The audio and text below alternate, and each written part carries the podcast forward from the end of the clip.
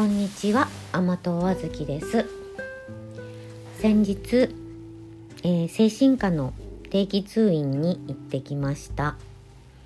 えっと思えば前回の通院日の翌日に父の具合が悪くなったのでまるっきり4週間えっと経ったわけですね。で先生がいつも「この間どうでしたか?」てまず聞かれるので、まあ、それちょっとね何を言っていいのか分かんないところがあるんで、まあ、ちょっといつも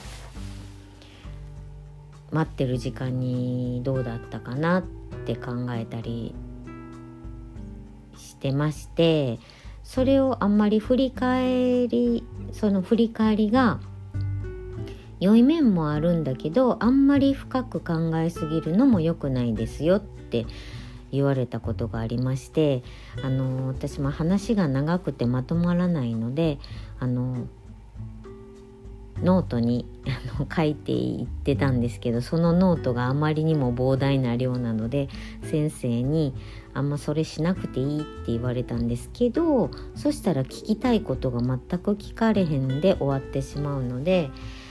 まあ、結局はあの何もメモなしでは受診ができなくてというかもう何も話何を話していいのやらわからないのでまああの小さい手帳に1ページだけと決めてあのしかもあのあらかじめ何何日も前から考えなくてまあ前の晩かあの病院に行ってからの待ち時間に書くっていう風に決めてあの書いてます。で今回は待ち時間が短かったので というかあの手帳にねあの体調不良のを、まあ、ちょこっとメモしてるんですあんまり先生にやりすぎないようにとは言われてるんですけどもうメモを書く暇もなかったのでこの一月どうだったかなってって。もう睡眠薬飲まないと寝れなかったとかもあの忘れちゃってて、まあ、今となってはまあ良くなったんでいいんですけれども、まあ、それぐらい寝れなかった時期もあったのにそういうことも忘れてて先生にどうでしたかって言われて、まあ、とにかく疲れましたこんなことがあってって言って。でまたそれは大変でしたねって言ってくださったんですけどなんかねそれがちょっとあのー、まあちょっと私にとっては先生には失礼なんですけど、まあ、ちょっとお決まりの感じであの、聞こえたんですね。まあその友達同士だったりしたらまあそれ大変だったねってこうなんて親身になってくれるっていう感じがあるんですけどまあドクターですから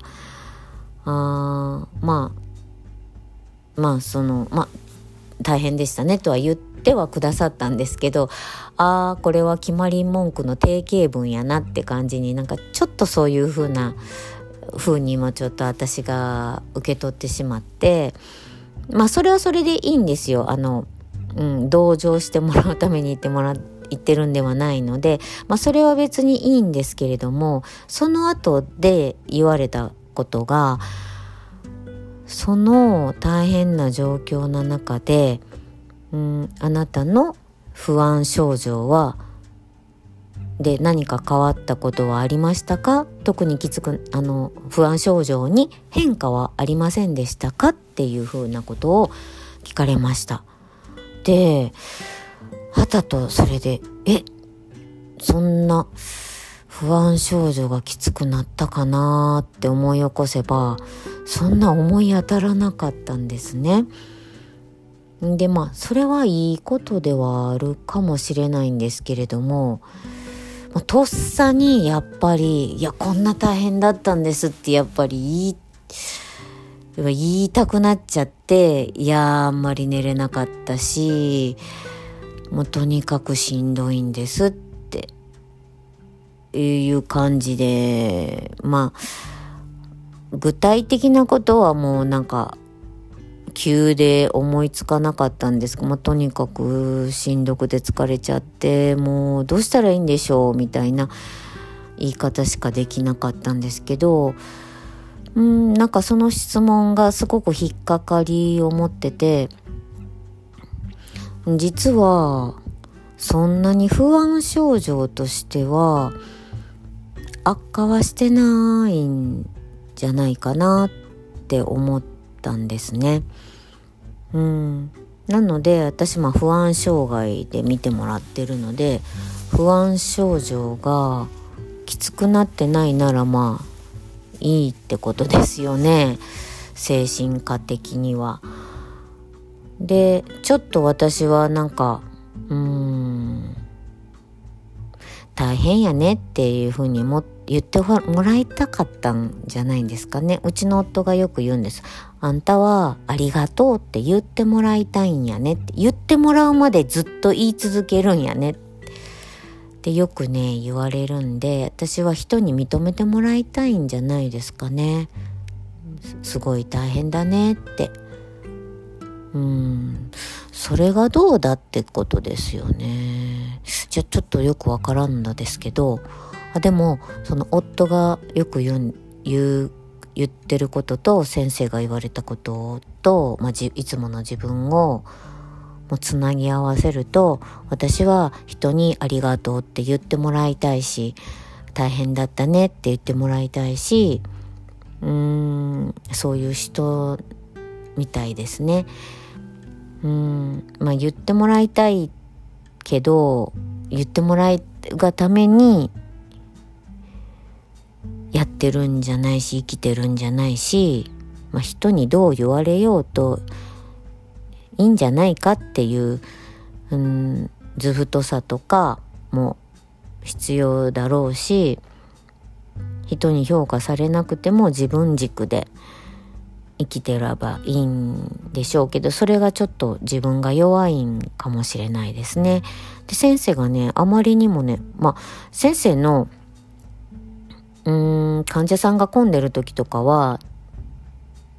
あのすごくいつも穏やかな先生なんですけどまさすがに患者さんが混んでる時はちょっと慌あの、診察さささっとされる時もたまにはありますけど先日はもうめちゃ空いてまして空いてたのにめちゃあっさりとした診察だったんですね。まあそんなにベタベタする診察の日はまあ今までなかないのであの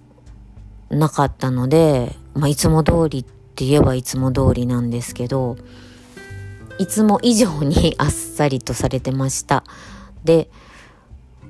他の他には特にまあ次の受診日とか薬とかの話はまあまあされる毎回されますけれどもで私が自分が聞きたいことこういうことがあるんです。ってどうしたらいいでしょって聞かない限りは先生はこんなんはこんなんしたらどうですか？みたいなことは先生の方からは言われないのでも私も何しに行ってんだろうっていうの時もあるのでなんかせっかく行ってるんだからなんか聞きたいしと思っていつも何かしら聞くんですけど今回はまあなんか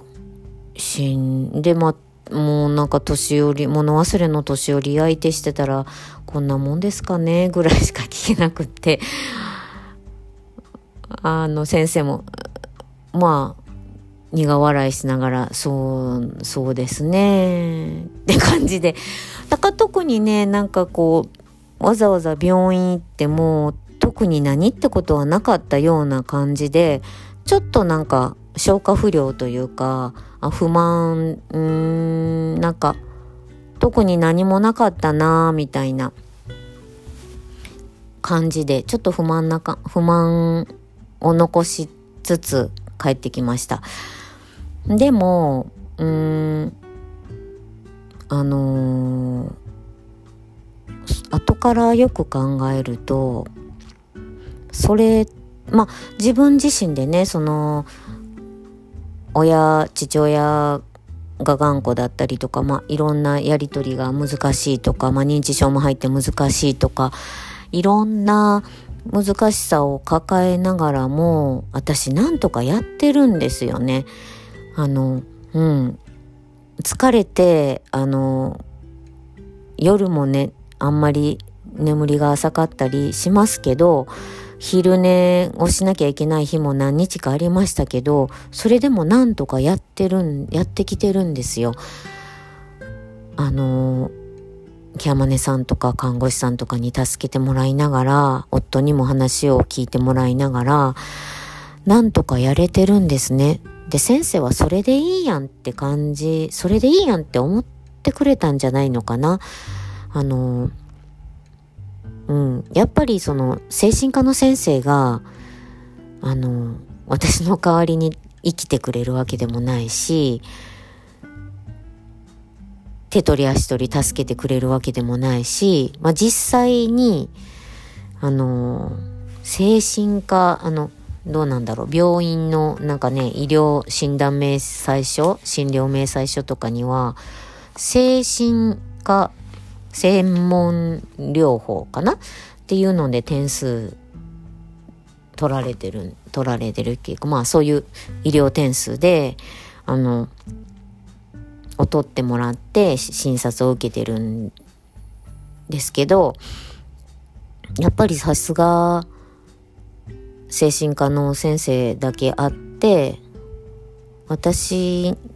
に、私がその依存しないように先生とかそのキャマネさんとかにもうあんまり依存的にならないように自分の力であこれを、まあ、まあ対処しな乗り越えるというかねそれなりに対処してそれなりにあの生きていかなきゃいけないのでうんなんかさらっと流して流されたんわざとそうされたんじゃないのかなと今思ってます。なんか先生のあのそれで不安症状が、うん、何か出ましたかっていうあの質問がやけにね残っててねあのうんそんなにひどくなってないんだからいいんじゃないかなって今今思えるようにうん3日4日経ってからかな思えるようになってきました。うんあのはい。そんな感じで具合が悪くても粛々と毎日を具合が悪くても多少悪くてもあの毎日のしなきゃいけないこと次から次へとやってくることを粛々とあの片付けて一つ一つ片付けてあの暮らしていけたらいいかなと思っています。